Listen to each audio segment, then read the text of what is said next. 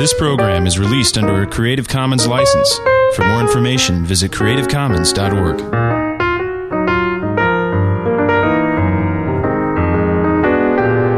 This is Christ the Center, Episode thirty. Today we speak with Rick Phillips about cultural relevance, mercy ministry, and the danger of the social gospel.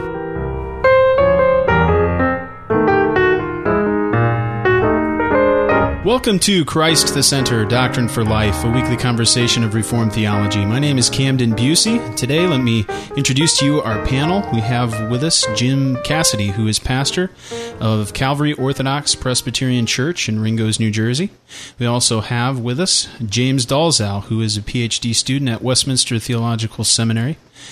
Nick Batzig, who is interim pastor at Christ the King P C A in Conshohocken, Pennsylvania. Jeff Waddington, who is teacher of the congregation at Calvary Orthodox Presbyterian Church in Ringgoes, New Jersey. And finally, our special guest, Rick Phillips, who is senior minister at Second Presbyterian Church in Greenville, South Carolina. He's also the author of several books, including What's So Great About the Doctrines of Grace, Uh, two commentaries uh, in the Reformed Expositor's Commentary Set, Zechariah and Hebrews, and also Jesus the Evangelist. So, good afternoon, guys. It's a pleasure to be with you. Hi, Camden. Camden, great to be here. Excellent. Uh, today we're going to be speaking about cultural relevance, mercy ministry, and the social gospel, uh, kind of a hot topic in different uh, different sec- sectors of uh, Reformed theology. Uh, but before that, we, of course, wanted to mention any new books or conferences or announcements. Guys, is there anything out there?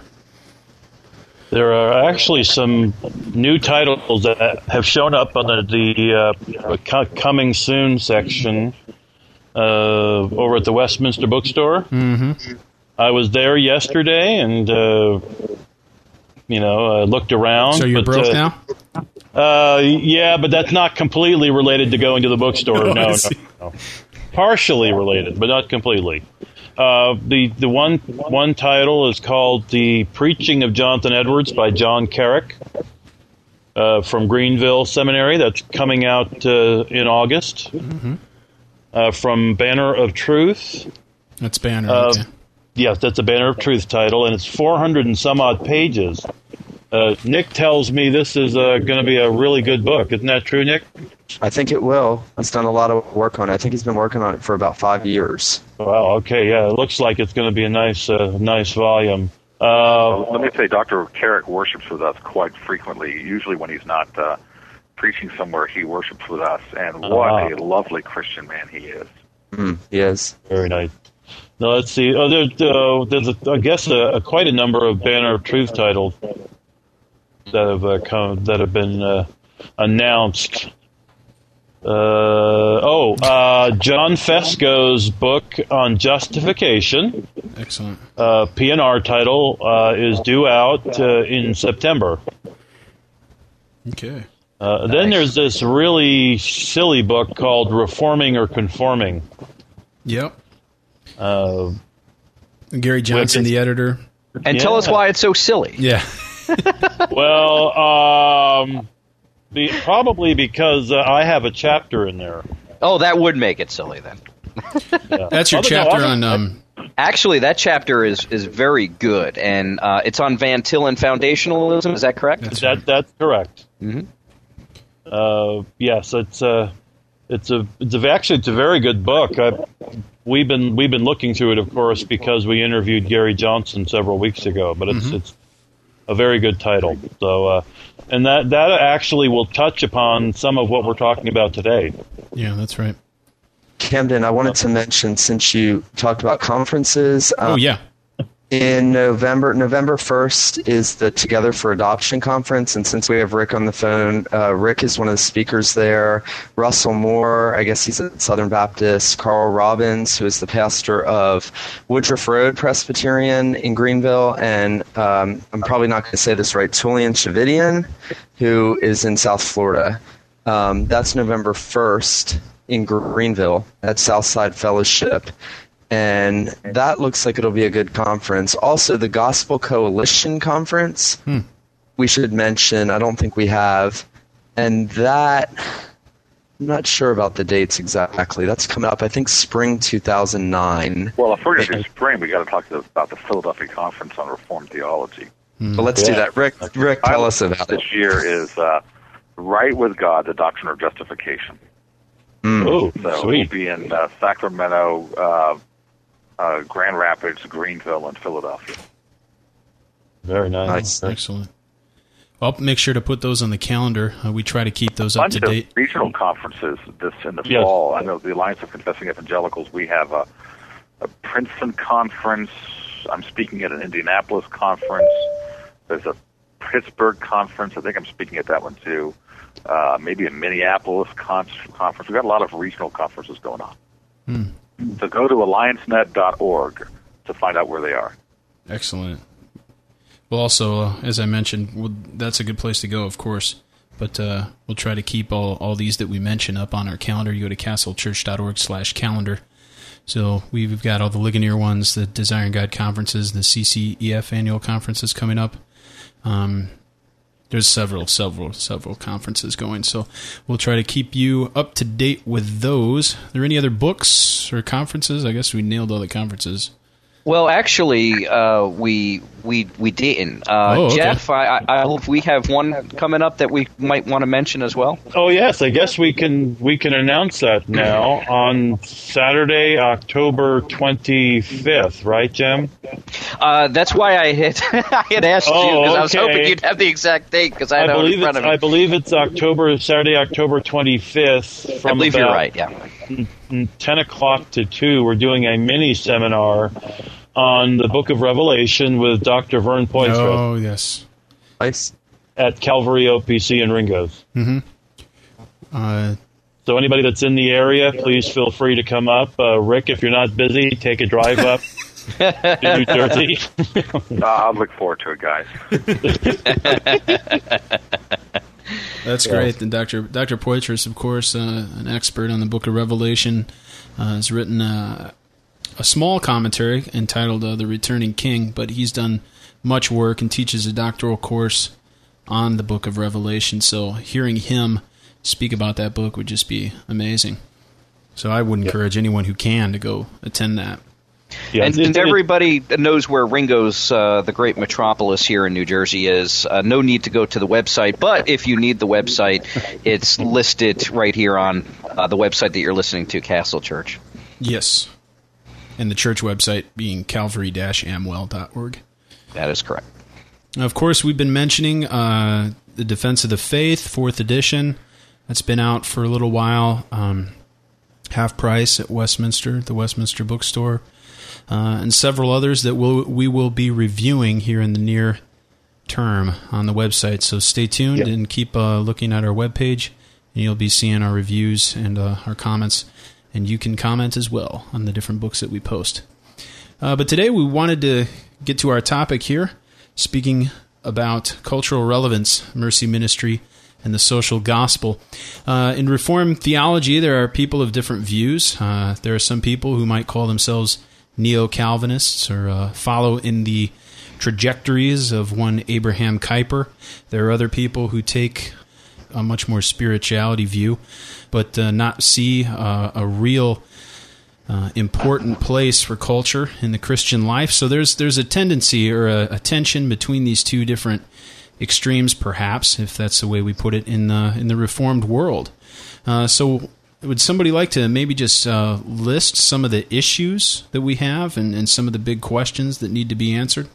Well, Camden, I'd like to start off by just talking to Rick about um, Tenth Presbyterian's ministry because they have a pretty fruitful mercy ministry, and I know he was a minister there. And yeah, let's do that. Rick, if you could just tell us how maybe that got started. Were you there when that was started? Um What thoughts you have about the way tenth did mercy ministry in the city to start us off? Yeah, um, I was uh, I was actually converted at tenth in nineteen ninety, and a lot of that stuff was going on long before then. tenth is a good example, I think, because tenth is a church that has a strong historic commitment to um, the centrality of the public ministry of the Word and of the ordinary means of grace. That's really what the ministry staff of Tenth has historically focused on. Certainly the senior ministers have been well-known theologians and preachers. And uh, tenth, uh, the Tenth's historic calling card is not mercy ministries. It's um, the preaching of the Word and of Reformed theology as well. Uh, Doctor Boyce was very strong on the spirituality of the church. Mm. Didn't get involved in moral crusades, refused to get involved in polit- political issues. We had a situation once, I remember, that um, it, it just so happens, I don't know if it's still the case, but uh, seventeenth and Spruce was one of the places for male prostitution. That is really? Address of tenth. And, and the reason is largely because tenth is there. A large building, old building with nooks and dark crannies that is unoccupied at night. And um, and you would see um, uh, during the day, our church uh, administrator who dealt with that more than I did would point them out to me, teenage boys who were male prostitutes, and you would drive by, you know, apparently you would circle the block and there was some signal away and they would pick up male prostitutes. Well, the local police precinct decided to respond with um, uh, uh, a rally, a public march against prostitution and, and all this stuff. And they, they wanted to uh, meet at the church and kind of gather people in the catacombs of the church and then have, like, refreshments there. Doctor Boyce refused them and said, you may not use our church for that. I remember the police captain was really kind of confused. He said, I thought you were like evangelicals, you were for moral issues and whatnot. And Doctor Boyce said, don't get me wrong, I approve of what you're doing, I, I, I'll pray for you, but we cannot allow our church to be identified with that kind of, to be used for that kind of thing, because you see, we have an evangelistic outreach to those same people. Hmm. And Doctor Boyce very much, in fact, he would often cite Lloyd-Jones, uh, I, and I'm kind of in that camp too, where, you know, people would come to the Lloyd-Jones and go, hey, we've got an abstinence, you know, or a teetotaling society. Would you be on the board? He says, I will not. I am one thing. I'm a minister of the gospel of Jesus Christ. And if I get associated with political causes and whatnot, then I will lose my platform for, for the ministry of the gospel. And so Tenth has a lot of that in its history. At the same time, uh, Tenth is a good example of a, of a grassroots ministry-type church. It was probably in the seventies, I think, when uh, uh, a group of women said, we need to, the Holy Spirit's working in our lives, and we see the need, and we're reading Scripture, and we think we should do something about abortion, and we're going to put together a crisis pregnancy center. And I forget the name of it now. Alpha Pregnancy Center, I think, is what it is. Big uh, organization all through Philadelphia. Now, it began at tenth, and uh, Doctor Boyce and tenth, uh, the session, Would, would nurture them and give them counsel, but it was not the church's planning. It was not a ministry of the church per se. It was the result of the ministry of the Word in believers' lives, and they responded, and the church helped them. Any number of, and that's really how Tenth um, got started in these kinds of things. Another example would be Harvest, the wonderful outreach ministry to uh, the homosexual community. And then what used to be, I don't know if it's still going on, it was Hope Ministries, which was a mercy ministry to those dying of AIDS. Reverend Ken Larder was the minister of that for a, a good ten years or so. None of those were ministries started by tenth, but they were all ministries started at tenth. Do, do you follow the distinction? Yeah. Yes. And tenth is devoting itself to preaching the Word, to prayer, to the ordinary means of grace, and the Holy Spirit blessing the Word is moving in the people, and the church would facilitate that. Now, um, before I got there, David Apple uh, came, and there was a uh, Acts ministry, which is sort of the mercy ministry to the uh, to the homeless. Uh, for a long time, Acts was not part of tenth. tenth just was kind of a location for it, and over time, it, it, it became officially part of the tenth ministry. But even the very well-known Acts ministry um, uh, was not something that tenth started. It, it, it kind of it found tenth and, and latched itself on. So the lesson I think that tenth would say, would argue, is what the church needs to be in the business of is in the preaching of the gospel, right, and edification of Christians through the ordinary means of grace, primarily through the teaching of the whole counsel of God.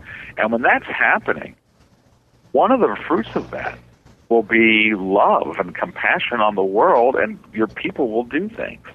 but it has historically not been. I know more recently uh, Paul Tripp's come on board the staff at Henderson since I've left, and he's in charge of urban outreach. And, and uh, I actually, when I was there, I argued that we ought to be more aggressive in urban evangelism. Right. But so uh, the history of tenth is really, uh, look, what the church needs to do is to preach the gospel. And then when that's really happening, the Holy Spirit will move into people's lives, and they will do mercy ministries. Rick, what would you say to somebody that said that mercy ministry was a part of the gospel? That um, maybe, I guess we might say they confuse the method of outreach and the evidence and the fruit of the gospel with the message. How how would you address um, maybe a believer in your church, uh, just a lay person who would come to you and said, we need to be doing mercy ministry, that's part of the gospel? Well, uh, I understand the argument, and I have sympathy with it. But it is not, um, it wants in some precision, and I think in significant ways. It is a fruit of the gospel, mm. and a necessary, just as we believe that good works are necessary to a Christian salvation, not mm. as a condition, but as a consequence. If you have been truly saved, then God has prepared good works for you to do. And mm. you will do good works. You're not saved by doing them, but you are saved to do them. And in a similar way, the ministry of the gospel does not consist of mercy ministry, but uh, the people of God in all kinds of ways, depending on where you are and, and that kind of thing. Um, the gospel will and should produce mercy ministry, but I'm very uneasy to say that mercy ministry is inherent to, to the gospel itself. I think that the We need to we need to confuse. I mean, the doing of mercy, here's one of the big points I think that's probably on the table today. The doing of mercy ministry is not the gospel. Mm. Right. That's one of the huge right. issues. Right. Are we, we, we, we, there's a Habitat for Humanity down the street. We go and we build a house. Have we done gospel ministry? The answer is no. Right. Does that make Habitat for Humanity bad? Of course not. Um. And it's only natural for Christians to doing that. But the, the gospel involves the, the heralding of the good news, uh, the, the proclaiming in words of of what God has done for the sinful world through the coming of his son, Jesus Christ. The, the proclamation of the Historia Salutis is the gospel proclamation. Um, and... Uh, To do good things that don't involve the gospel proclamation, they're still good things, but they're just not the gospel. That's good. That's really excellent. Yeah. Now, what exactly is the social gospel? Is it? A, it seems to be. Uh, we've touched on it just a little bit. Uh, would it be fair to say that it is a confusion of of the gospel message and mistaking it for the doing of good works? Yes, and and I think there's two big things. One is there's kind of the morphing of the gospel mm-hmm. into social gospel, which I, I think there's good reason to be concerned about today. Uh, but the social gospel is a recategorization of all of the language of the gospel into sociological terms. And so sin is uh, disempowerment structures. And... Um, Uh, condemnation is, you know, ignorance, and, and so salvation, redemption is feeding and teaching people, and so all the terminology of the gospel gets recast into sociological terms. Um, I think there's people today within the evangelical movement explicitly doing that, that very thing, and what happens is it's an abandonment of the gospel for a uh, earth, you know, completely earthbound. Uh, salvation. Re- the biblical term redemption refers, in terms of Christian salvation teaching and gospel teaching, refers to the uh, the buying out through the blood of Christ of sinners from the guilt and power of their sin, from the wrath of God in just pen- punishment for their sins, and the power of the world, the flesh, and the devil. That is what redemption means in the gospel. Hey, Rick, I, and, I have a qu- I have a question here um, in connection with this, because now now you got me thinking. Um, it takes a lot to make that happen, and, and you've done it. Um, Amen. Really, Amen. Really appreciate those remarks. Uh, this is really good stuff. My, my, I guess my question is, I'm having a hard time formulating it, but I guess my question is, why? Uh, it, traditionally, the social gospel was associated with liberal theology, that the churches that had embraced liberal theology were the ones doing the social gospel, uh, as you said, um, making the gospel earthbound, et cetera. Why is it now that evangelicals, uh, traditionally known as being the anti-liberals, um, why are they now embracing this social gospel perspective? I'm going to give you three reasons off the top of my head, which I'll give you to them in bad, worse to better. The first reason is that we have been through a progression that goes like this: orthodoxy to pietism to liberalism. Hmm. And so hmm. the yeah. great evangelical movement of whatever year it was, let's say nineteen fifty, by the time you get to the mid-seventies and eighties, and this largely has to do with the, the spread of charismaticism, but I don't want to put it all at their door. But it's just be doctrine's been dumbed down, and it's it's all about me and my my emotional experience with Jesus. I mean, the evangelical movement today is defined not by content, but is defined by experience and feeling. I'm actually doing a, a my Wednesday night class tonight. I'm doing First Timothy four, uh, one to five, and, and I'm making a comment in my class tonight where Paul talks about apostasy as those who have fallen away from the faith. Mm. That's Paul's. That's Paul's. synonym for Christianity, the faith. He's talking about doctrinal content. That's right. So we, we've lived our whole Christian lives in this in this era that, uh, I mean, you're not going to get hung up on doctrine. It's all about loving Jesus and all that. And so that's a, a transitional state. Uh, you start with orthodoxy, you go to pietism, where, and what happens is a generation is raised in Israel that does not know the Lord, does not know the gospel, does not know truth, and what then becomes is liberalism. And so there's no question in my mind, the evangelical movement today is becoming formally liberal. Now, what is liberalism? Liberalism is not a, it's not, you know, Darwinism per se. Liberalism is allowing the world to tell you how to think. It is the desire to rescue Christianity by changing it to conform to the winds of your generation. And so if that's what liberalism is, evangelicalism has completed, it is a broad movement, has now in our lifetimes completed the morph from orthodoxy through pietism, where doctrine doesn't matter, when all doctrinal statements must be as minimal as possible. Uh, Christianity Today article ten years ago, I remember reading it, I almost fell out of my chair, but I knew it was true. Uh, what's the minute, what's an evangelical? And they end up saying there's three things that you got to be to be an evangelical. One, you got to believe in the Bible, not necessarily inerrancy, but it's a holy book. You know, the Bible's your book.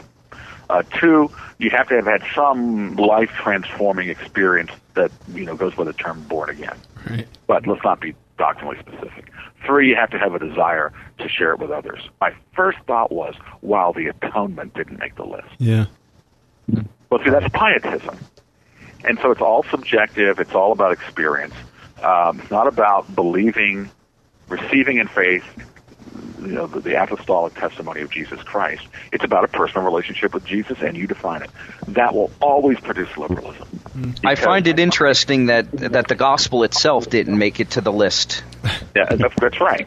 For evangelical, and we've all been wrestling with that. I mean, all, and that's that's the times that we're living in. When I mean, I, I really believe, and I don't mean this in a snarky kind of way, I believe that it's probably the case that most evangelicals are not Christians. Mm. Full definition. How could they be? And that's something to lament and for us to uh, respond with by focusing on the gospel. But you see, once you become liberal, what, what concerns you are earthly things, not, not heavenly things. And I think that's partly why the, we've gotten in bed with the Republican Party. Look, I'm not, I'm not here to promote the Democratic Party per se, but evangelicalism has been a political agenda. Many things I would agree with myself, but that's our identity. Not, you know, what's an evangelical? My brother's an unbeliever. An atheist, lifelong atheist, well, not lifelong, but he's been one for years. And I, he lives in Virginia, and I asked him, now, what do you think a Christian is? He goes, well, a Christian is someone who's, a, who's against gun control. Oh, wow. And, you know, I mean, wow. And oh, why yeah. would they think that? Well, that's so that's one reason. Now, there's another uh, reason that's happened is that's the worst reason. I think it's been profoundly shaping us. Another is that the whole history of the church is the flight from one error into the arms of another. Right. And I mean, boy, are we experiencing this in the Reform movement today? Mm-hmm. We're just mm. ping-ponging. And so you've got guys, we've got tons of guys like this, probably some of you, that you were raised in fundamentalist homes, and now you think the height of Christian liberty is to get almost drunk. You know? And so you went from fundamentalism to reform licentiousness. I had somebody say to me in my parking lot, a young man, now, is it essential to the Reformed faith that I smoke cigars and, and drink quite a bit? Ooh. And I said, I, I said, it's actually not to the level of being central to Calvinism. But there's a uh, you know one example. I think the I, I think the whole federal the whole federal vision perspective in in our communions, not maybe elsewhere but here, is a, a almost completely reactionary move. They're reacting to a low view of the church, reacting to a low sacramentology, and so they're going to correct that by going to the other extreme. Mm-hmm. Well, sociologically, the evangelical movement has, in fact, been a white middle class, well, not to say middle class, but a white movement. Right. And and we feel the tensions of the racial divide. Um, and we have not been a socially activist movement in terms of Good Samaritan type things. At least we don't think we've been. It's probably not fair. And so you're having a reaction now uh, against the whole political thing and waging the culture war. We've been caught up in the culture war, and now we're reacting to the other extreme. Now, I don't know that those, either one of those two, maybe a little of the second one, but when you get to the Reformed world, I think it's a desire, a sincere desire to be evangelistically aggressive. Right, right. I, I really think, and I think some of that's reactionary. I think some of it is a, a perception, no doubt, in many respects true in many quarters, that we have not shown zeal for evangelism. And we need a whole new paradigm. And I think that that is really what's causing it. Now, that's the best of reasons. But uh, just as I think revivalism was uh, a bad application of a good desire, and the altar calls, and they wanted people to be saved, and that seemed to be working, I- I'm troubled by, um, I wouldn't, I'm not prepared to say social gospel, but the, the heavy emphasis on common grace, upon redeeming the culture, mm-hmm. upon acts of, of, of social mercy as being really the thing that, that we're going to have identified. It's not, I mean, uh, I, mm. uh, maybe maybe that's even overstating it. But I, I think that, you know, as you said, Nick, that the gospel is social mercy.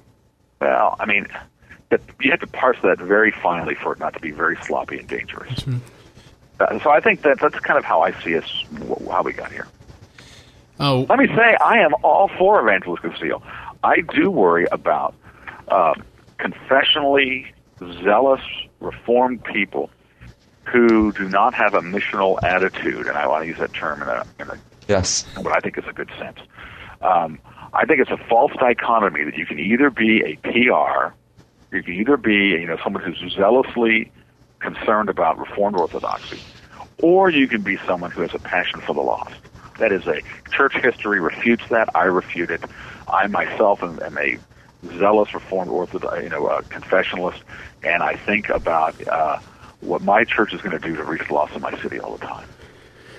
Mm. Rick, on that, could you could you map out for us then how if we have if we have seen a, a waning or loss of evangelistic zeal, and we identify uh, that zeal getting sort of uh, worked out or corrected in some wrong ways, what are some ways more positively that we can capture an appropriate biblical zeal?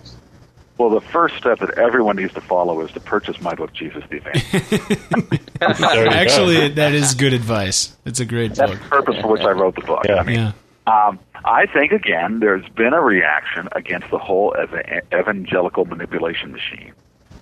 Um And so, um, and we've kind of backed off from evangelism because we're we're not quite sure what to do authentically. That's certainly true for a lot of people coming out of Arminian circles, coming to the Reformed faith. They're just so sick, and I'm sympathetic with them, of the whole manipulation machine.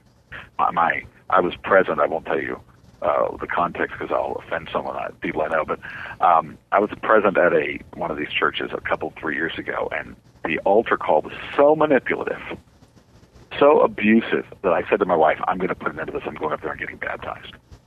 And she said, you can't, you're a P C A minister. I said, honey, it's an act of mercy. You know? Oh, my goodness. Before I had to do that, some guy uh, finally gave in, and they baptized him on the spot. I mean, and I understand, or at least I don't quite have the visceral feeling others do, but I get it, why people, the whole term evangelism makes them want to vomit because of the abuse of revivalism. Yeah. But, um, uh, you know, but I think, again, I think Satan is in the business of turning our strengths into weaknesses. And I hate him because he's so smart. Mm. And uh, the Reformed community that I've certainly spent my Christian life in really believes in public worship, the public ministry of the of the gospel, and so we that becomes a weakness to us, which it should not, and that, that's all we do. And everything's got to be a preaching event with expository preaching, and believe me, I'm all for expository preaching. And yet that is not the whole ministry of the Christian people. And so I, I think we're just so prone to overreaction. We're so prone to our strengths becoming, you know, uh, our weaknesses. And so I, I think that um, I think we need to rethink from the Scriptures. Your, your question is, where do we go? And that's why I wrote that book. We need to be reading our Bibles and going, hey, you know, I know non-Christian people. And Jesus said, as the Father has sent me, so have I sent you. Mm. And we need to, the, the, the, our pulpits and our church leaders, for sure, need to strongly send forth a biblical mandate of, of biblical evangelism and press it upon our people. Now, there's examples of it in the midst of all this is E E. I know E E gets trashed in Reform circles, but I got to tell you, uh, E E may be subject to abuse, but E E has has been a vehicle by which thousands of Christians have biblically presented the gospel so that people are saved. Yes. So I'm all for evangelism training. We do it in my church. I do think, here's where I part waters with Lloyd-Jones and Boyce. Uh, Lloyd-Jones was big on, you know, you don't need evangelism training. Uh, a true Christian knows how to share the gospel. I think it's it's it's uh, naive. I think we need to intentionally equip our people for personal witness, and I think as churches, we need to have a missional strategy for the place where God set us. Rick, um, a lot of people for the last couple of years have really emphasized the need to be culturally relevant um, in our events. And as you know, I am culturally relevant because I have, as, no, as you, I know, I have a Facebook account. Yes, yes. We just do. Spoke with Derek Thomas about this, and he told us that his lifelong goal is to have more friends on Facebook than Ligon Duncan. Yeah. So, Rick, my Rick, my question though was: a lot of people emphasize we got to be culturally relevant, but they haven't set the boundaries. Um, they haven't defined what that means and what that looks like. What thoughts do you have on that? Well, in general, before I nuance it, I'm deeply offended for the sake of the gospel by by that kind of statement, because the assumption is that the gospel is not itself culturally relevant. Mm. Right. And uh, I do think that for many people, it's permeating this whole message. That is the underlying assumption. We've got to do something to make the Christian message offensive and uh, or irrelevant. And I think, again, there's an overreaction against, you know, uh, offensive street preachers. When I when I, when I lived in Philadelphia, I'd get off the train at Suburban Station, and for a number of months, there was a woman who had this big placard that had. Um, You know, there was a flaming river, and on one side there were people in flames, and on the other side there were people in white praising God, and there's a bridge, and the bridge was a cross. And I remember, think, I remember thinking, you know, theologically it's excellent. I don't think it's effective, though. and I, people were reacting against um, the, revi- the the tract mentality. I don't want to, I'm not against tracts, but, but particularly an in-your-face, condemnation-driven evangelism. Uh, okay, well, let's that, that, let's... Let's think more clearly about how this is why, you know, I'm fascinated by John four. I did a whole section in my book on Jesus' evangelism on John four. Fascinating. What a great study John four is on evangelism. But, but you know, what's happening is we're saying that we've got to do something, that the gospel is something that we have to overcome a little bit by putting it in the right clothes. Now, that is offensive, and it is a dangerous game to play. I mean, who, who of us has the... the wisdom. And one of the ways it comes out is in, well, you know, we have to speak a different language. I remember I was in Philly. We were at seventeenth and Spruce, and I was talking to a guy who was doing it. He wasn't a P C A guy. He may not even be Reformed. Probably was. But he was doing evangelism in West Philly, which is thirteen blocks away. And he said to me, it's a completely different world. You can't use the same language at all. I'm going, what are you talking about? Now, there is a sociological divide between affluent center city and West Philadelphia, we, you know, and yet it is still our duty, lovingly, to talk to people about sin, about the blood of Christ, about the gospel, and so we don't have to change the gospel. I had a, uh, actually a seminary president say to me at one time, when dealing with Latin Americans, we've got to find some other description of God than Father. Because Latin American men, you know, they got all these problems, and, you know, people don't want to hear about any male thing. Mm-hmm. So we just got to jettison the whole idea of God the Father. And I said, no, no, surely you mean we need to be thoughtful and loving, and we need to, you know, I mean, I, in America today, I never preach on God the Father without saying, look, I know some of you had bad fathers, but here's the Father your heart's longed for. That's just being pastorally. Mm-hmm. But I don't have the right to decide what are the descriptions of God. And and with what wisdom will we say, well, let's come up with something of our own? Now, exactly. I've given you gross examples. But I think we have endemic to this, and, and there are there are there's a range on this, of course. But what I see is a lack of confidence in the in the ministry of the Word of God, lovingly delivered in a caring relationship and in a, and in a pastoral context. We have lost, and see, that earlier generation had confidence in the Word of God. We have lost confidence in the Word of God. And and I think postmodernity has not helped, you know, with all the attacks on Scripture that are coming in our seminaries and, and the whole evangelical culture, that we don't have confidence in the Word. And so we've got to do something. I sincerely believe that the ordinary means of grace are just that. They are those means given to us by God to which He has attached promises that He will sovereignly employ them for the salvation of people. And... And I, what I see is a, in fact, I've read it. You know, people roll their eyes and go, oh, come on. You don't still believe that. We've got to be culturally relevant, and that's where they get. Uh, now, let me present it now more positively. To be sure, um, we need to have a feel for the people. We need to understand our times. Um, I, I do think, and, and here I will agree with you know a, a Tim Keller, a drawing I think from Francis Schaeffer, who says you know we need to preach the doctrine of creation more, because people don't even realize that they have dignity as human beings. Now, to me, that's that's a good application of being culturally relevant. You're understanding the you know how to bring biblical truths to bear on people. Hmm. Um, and understanding what's happening. But in terms of our basic toolbox of how we minister the gospel, that's something we have received, not something that we, you know, uh, invent. I found that really interesting. Uh, that reminded me of a time uh, Tim Keller did come to Westminster uh, to promote uh, his recent book, and they had a big uh, roundtable discussion in the auditorium, and um, somebody asked him a question. I forget exactly what the question was, but it was to the effect of, how do you how do you get your messages tailored to all the different types of people? Since you have uh, a very diverse congregation, how do you make sure you reach each and every one of them? And his answer was very simple, but it, it, it's very wise as well. He said, well, I preach expositorily through the Scripture, and Scripture Uh, is going to come to bear upon each of those people uh, individually. Basically, what he was saying is, as he goes through the Bible, the Bible takes care of that. Just preach the text. Yeah. Know your people, but just preach through the text. We don't have to try to market the message and change it and alter it beyond and what the Bible's already doing. No, that we who do we think we are that we can figure out the needs of all these people. Mm. You know, I, I'll tell you how I decide what text I'm going to preach on Sunday morning. It's the text after the one I preached.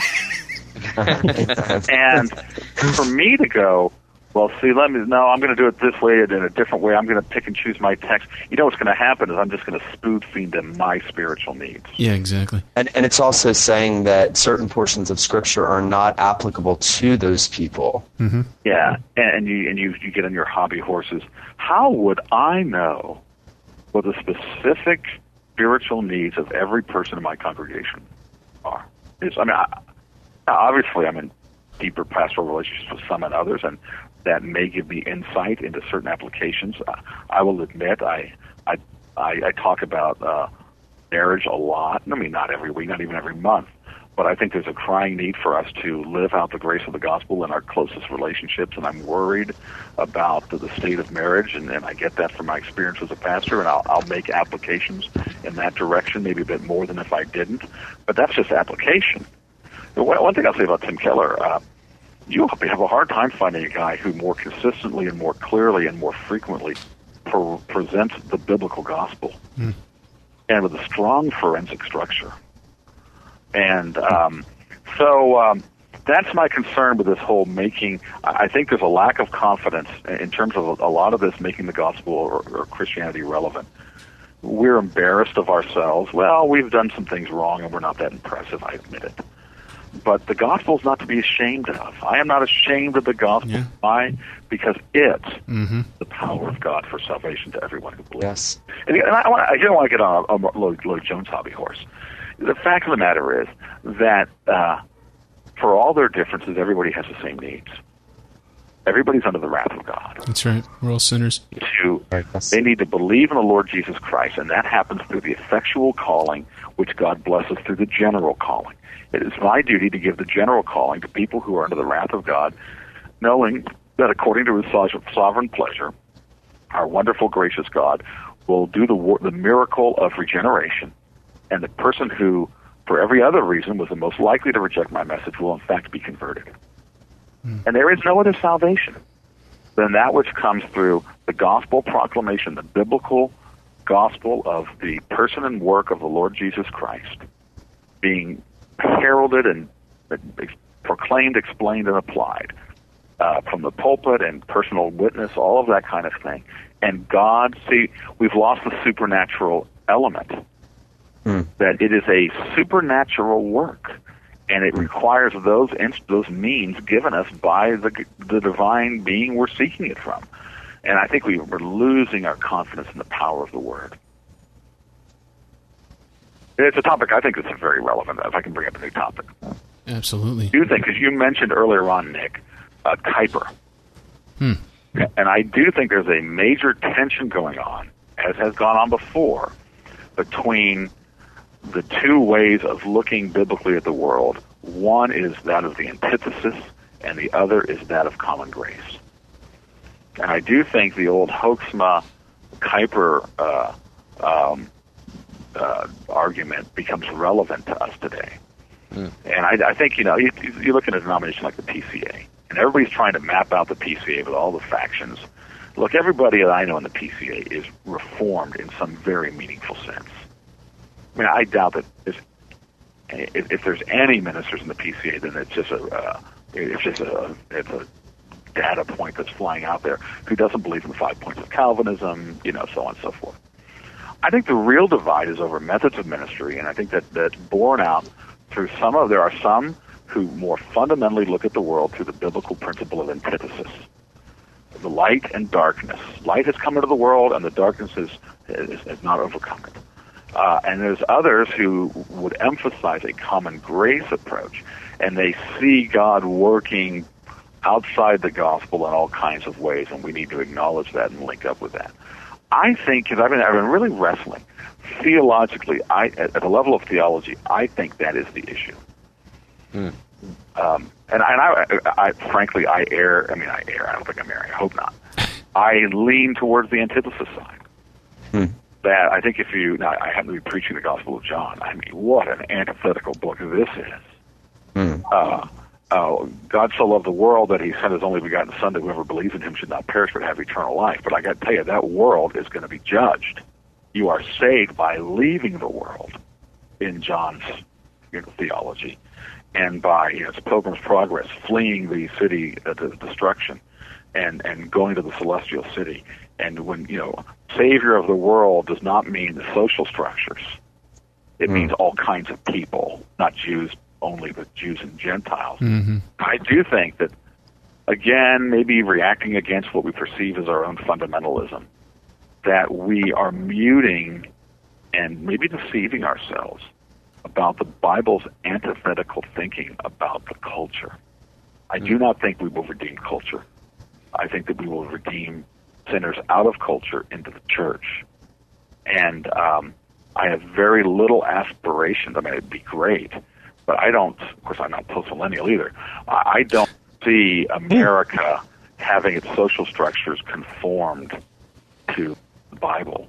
Right. I, I, I think what we're going to do is, I mean, certainly the more Christians you have, the more influence they're going to have. That's just not my goal. I don't see that as our work. Our goal is to save individuals. Yep, I, there I am. I do believe the gospel starts with individuals being uh, reconciled individually to God through personal faith in the Lord Jesus Christ. But then corporate reconciliation takes place in the church. And I do not believe we're going to affect societal reconciliation outside of faith in Jesus Christ. That's interesting. So what you're saying is something that I've that I've been thinking about, that the, the vector for Christian uh, cultural transformation is through regeneration of individual people. Yeah. That when the gospel comes to bear on a person's life and they repent of their sins and are saved, they become part of a new culture and therefore will, will act and live in a new and a better way. Meanwhile, they will still be in the old culture. Absolutely. Lighten that culture, and that's a good thing. Mm-hmm. Um, but, um, but you know, common grace, let me put it this way, I do not believe that common grace is in and of itself redeeming in any way. Common grace is preservative. Mm-hmm. That's the mm-hmm. Noahic covenant. You know, hey, look, we, I can't wipe everything out because I've got a plan of redemption coming, and I need the world to be there. And so I'm not going to, there'll be no more floods, although I'm making no promises with respect to fire. You know, that's no way of covenant. And, uh, and I'm not going to destroy the world, but uh, until the gospel work is done. And, um, and, and then the destruction of the world, of course, is, a, is the reclaiming of the cosmos, ultimately, is in the second coming of Christ. Now, again, I don't want to speak overly dogmatic. It is good for us to reclaim things. You can go to, you know, you have a school and Christians go in there and they, they can change it. I mean, I'm all for Christians having a societal impact, and we should. Mm. But the work of the gospel is not directly aimed at sociological restoration. Yeah, that's good. It is, it's just, it's not. And I look at the example of the apostles. I mean, Paul's living in Rome, and, you know, he, he much less Jesus, living under the Roman Empire. And all of that corruption and all, it's just background context for the gospel. And um, and you don't see them getting caught up in sociology in any way. And so I worry about the way that, and I, I don't deny that there's common grace. God causes the rain to fall on the godly and the ungodly. But I believe biblically it is a preservative for the sake of the elect. That's right. right. So common grace uh, serves special grace, not the other way around. That's correct. And, and the two should not be confused. Mm-hmm.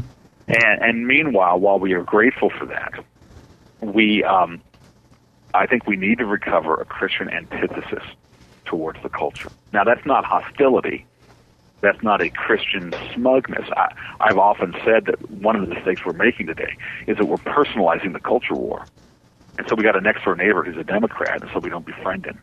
Mm. You know, you're not fighting the culture war in your neighborhood. Go over there and, and get to know your neighbor. Show some love to him and witness the B C. If you don't witness the gospel to him, then you're just then what you're doing is nice, but you are not doing kingdom work.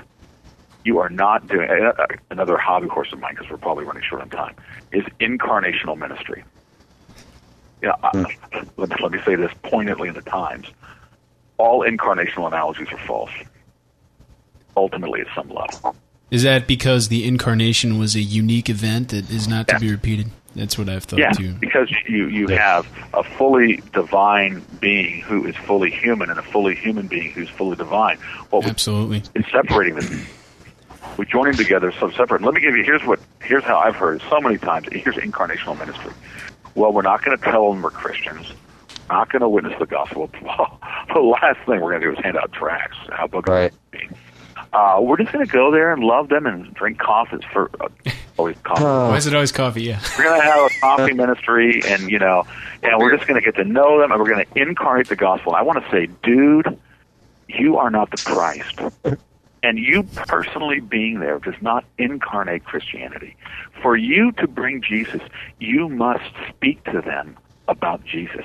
Yes, and this is why Machen called the gospel a grand indicative. Right? Yeah, yeah. It's a statement. Right. It's a proclamation. The only way to incarnate the gospel as a Christian is to verbally witness the gospel. And, and yes. if you've heard this, I admit this drives me crazy. People say, witness the gospel at all times and when necessary, use words. Doesn't yeah, that sound nice? Pa- it is false. Francis, yeah. pa- Paul it's said false. about the pretense, pretentious preachers, just so long as Christ is preached. So even yeah. Paul just wanted Christ to be preached. and I think we I think there's a certain amount of cowardice. I'm not saying this about any individual, but I think of us in general. You know, we want to be cool. You can't be cool, hip, and relevant if you're talking to people about Jesus. You know, they're, they're not going to like you, and you're not going to be culturally relevant anymore. Why? Because of the biblical antithesis. If the world hates you, well, it hated me first. Yeah. And uh, now, this none of this is said that we're to be hard-edged, hard-nosed, hard-hearted towards the world. Mm-hmm. We just want to be biblically uh, uh, taught. Yeah. And we want to look at the world through a, I mean, we need to love everyone. And like Paul in Corinth, you know, we go to our city and we go, oh, man, what a lousy ministry context this is. You know, I'm not going to get any converts here. And, and, and I mean, man, Corinth is the sink pit of, of Greece. And Jesus says, no, hang, hang in there. I've got people here. Mm. And so we are ministering for the sake of the elect to all people with the love of Christ. But there is no love of Christ without the verbal testimony to Jesus Christ. Mm. That's great. We are not incarnating Jesus just because we're Christians. You see, I am not God. You know, I am um, me being there does not bring Christ there. It brings a Christian there, but a Christian witness happens when I, you know, thoughtfully, prayerfully. I always advise people. I think we need to recover the the primacy of prayer and evangelism. And here's what I tell my congregation: is it not a fair expectation that there will be at least one person? Feel free to have more than one, but should we not all have one person who is on our hearts and we're going to pray for them, that God would give us the opportunity in a very natural way to present Christ? I'm not saying we run in and just start, you know, turn or burn, start yelling at people. No, we thought we prayerfully said, Lord, give, give me an opportunity, a good opportunity to share Christ with my coworker, and give me the courage to seize that opportunity. And Lord, would you bless that witness with his regeneration? And we start mm-hmm. praying for them. And, and then, yes, we start doing right. acts of, of love and mercy to them for the sake of the gospel witness. Rick, I wanted to ask you real quick. Um, a term that gets bandied about a lot is social justice. Mm. I hear it all the time. And I know people go to Micah. I think Micah seven to prove it. Um, do justice, do mercy. And the end of Micah four as well. It's a popular place there. What thoughts just, do you have about that? Yeah, I mean, I think that uh, it, it is not a taboo expression, uh, but it needs to be biblically defined. I, I think what's really going on with the term social justice, and I don't, I'm not thinking of anybody who uses it, but is right. you know, we want to be hip and relevant, and that's hip and relevant. Right. And uh, often, like, take N T Wright and his his talk about the you know, global debt. The guy is way out of his competency. That's right. And we are not, and it's personal hobby horses. And we are not talking from, I mean, it's a pretty big stretch in many of the cases where we start talking about social justice, um, that um, we, you know, often we're talking way beyond our competency and we're no longer applying the scripture to situations. And again, see, the thing is, it, it's a fruit. How do I expect people who, who are not born again and who cannot receive the things that come from the Spirit of God? They are not able to do so. How am I to expect them to do social justice until they are born again? Yeah. Sovereign grace through my verbal witness of the gospel. Mm. The best thing we can do in pursuit of real social justice is evangelize. I mean, you know, how can we expect the godless to be godly? But instead, we stop preaching the gospel, or we devote energy away from the gospel to get involved in social causes. And we have abandoned the spiritual nature of the church. We we were doing P C R T a couple of years ago in Sacramento, and Don Carson was there. We were doing a Q and A. And uh, a woman stood up and said, you know, this is all great, this Reformed theology. Aren't you all smart? Ooh, I'm so impressed.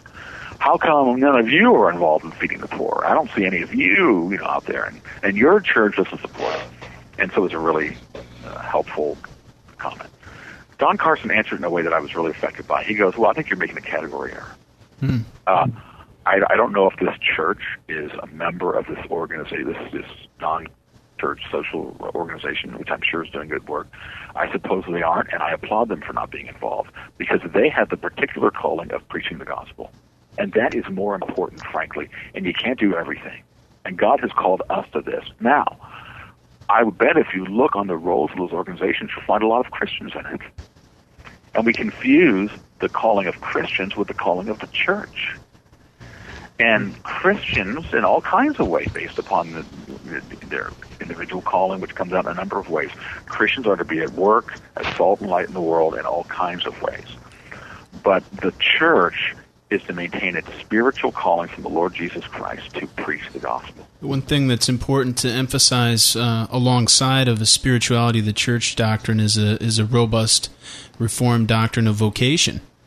Uh, if we don't have that, absolutely we we we see some deficiencies. But when we understand that Christians as individuals can work in various jobs that God has called them to, and act as Christians, albeit individually, in their capacities, uh, it's a very powerful thing.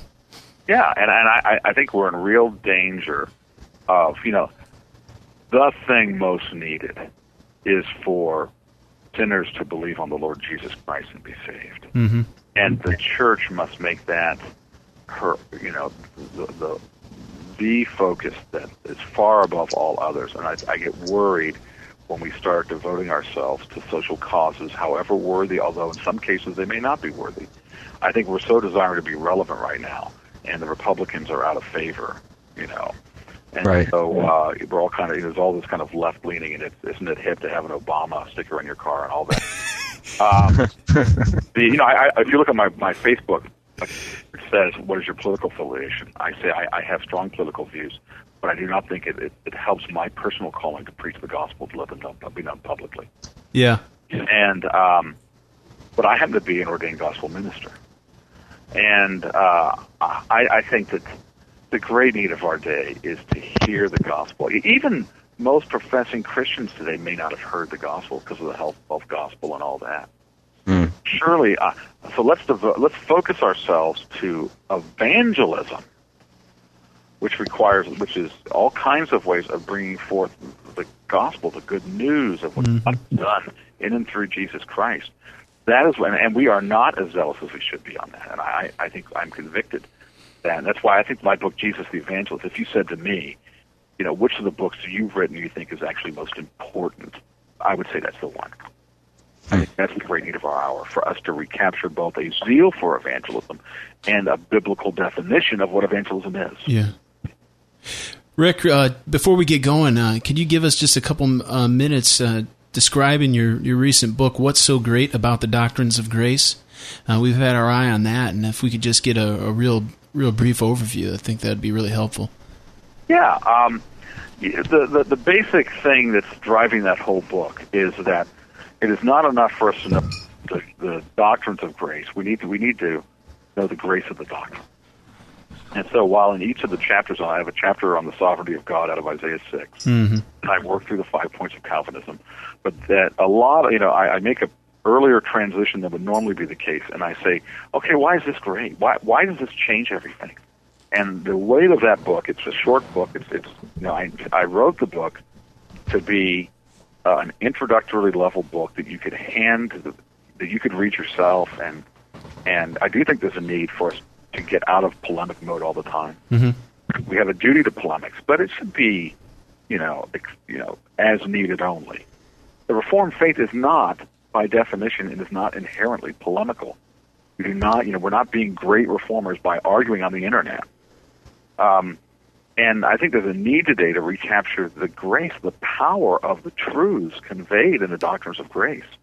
And so, what I do in each of the doctrines is I, you know, I. I I, I present them and defend them with the exposition of key passages. So you, there's many other books that will be far more doctrinally intense in terms of dealing with all the issues, and mm.